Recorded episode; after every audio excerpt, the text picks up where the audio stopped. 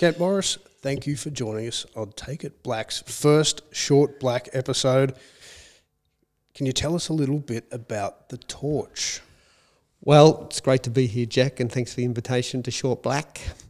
The Torch is an organisation, a not for profit set up to address the overrepresentation of First Nations Australians in the criminal justice system. Um, we do this through a, a, program that we run in 15 prisons in Victoria and in community when the men and women come out from prison. It's based around cultural learning, learning more about identity and, and stories and histories of your mob and translating those into artworks and expression through that and trying to find a way forward, heal some heal some trauma and develop artworks for exhibitions to connect back into the public and also to be able to sell those artworks. And then the end game is to support the men and women to find their way back to community in a positive and sort of meaningful way, being strengthened and adding confidence and you know uh, an elevation of spirit through this process of cultural connection and expression. So, Ken, what is your role in the Torch program? Okay, so eight and a half years ago, I was given the responsibility to design, deliver, and develop a pilot program for an Indigenous Arts in Prisons and Community program. And now down the track, I'm the CEO of the organisation. Uh, so I oversee the you know strategic development and, and the cultural con, the cultural kind of direction of the organisation. There's 14 staff here now delivering the program, which includes six Indigenous arts officers from our community that go out and provide the on ground support to men and women in the prison and in community.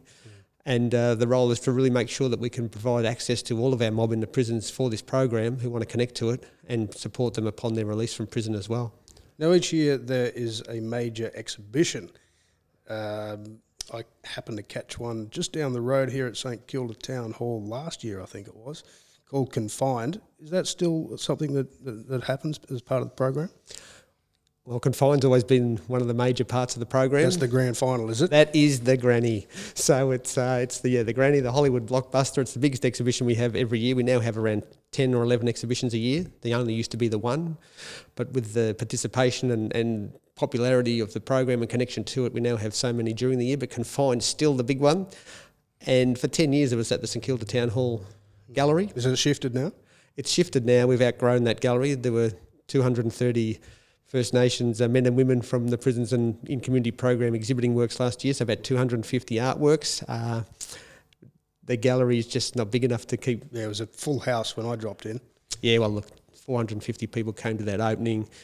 It's just become huge. You know, the first confined had around 22 artworks in it. Yeah, right. This year we had about 240 or so. So coming up, we've shifted to the Glen Eira Town Hall Gallery which is on the corner of uh, Glen Eira and Hawthorn Roads in Caulfield. It's a big, beautiful space, and we'll be able to exhibit far more works and give them a bit more space and a bit more space for people to move around and have a look at and buy those works as well. And do you get a lot of interest from people, the, the crowds, uh, to, to purchase the artworks themselves? Yeah, it's really critical. So we were able to change government policy four years ago around the sale of the artworks for men and women in the program to be able to sell those works while they're still incarcerated. It's been hugely successful. So all year round now, we can sell works from the program, and it's giving men and women that ability to just you know generate, uh, you know, a legitimate income that's connected around culture and around the arts, but also provides that ability to build self-esteem and confidence, support their family members, and particularly on release to avoid some of those pitfalls that our mob face on release from prison, access to accommodation, just being able to set yourself up, set your life up, getting a you know good set of clothes to go to some job interviews, or just feeling that you can, you know, get on with it. And what about some of the success stories that have come through the the program?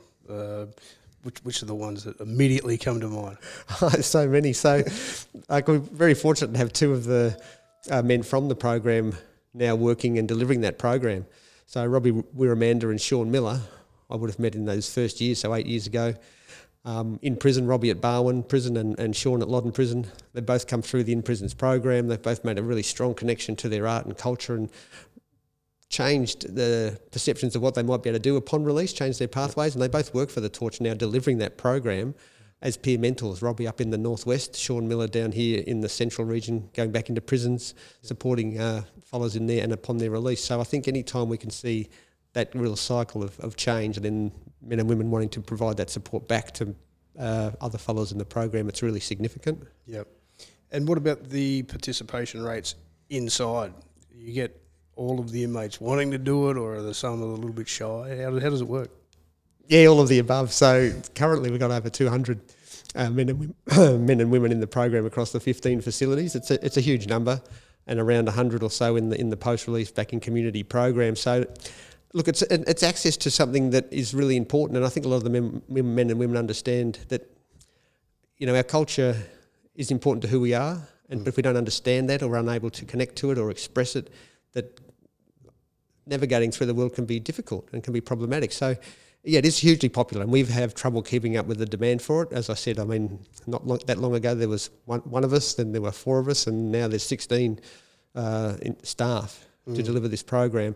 And so it's really addressing a serious issue around our over incarceration, and it's finding a grassroots built solution that the community has, has, has built. You know, I've, I've, built it, but I've built it on all the knowledge and information and support that I was given and learnt from the community and community elders and always listening and learning. You know, our community's got the solutions. We've just got to be able to find ways to implement them and get the support around that.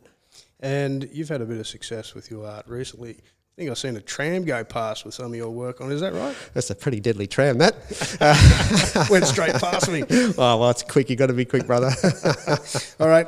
Kent, thank you for joining us for the very first short black on Take It Black. It's a great honour. Thanks, Jack. Take It Black.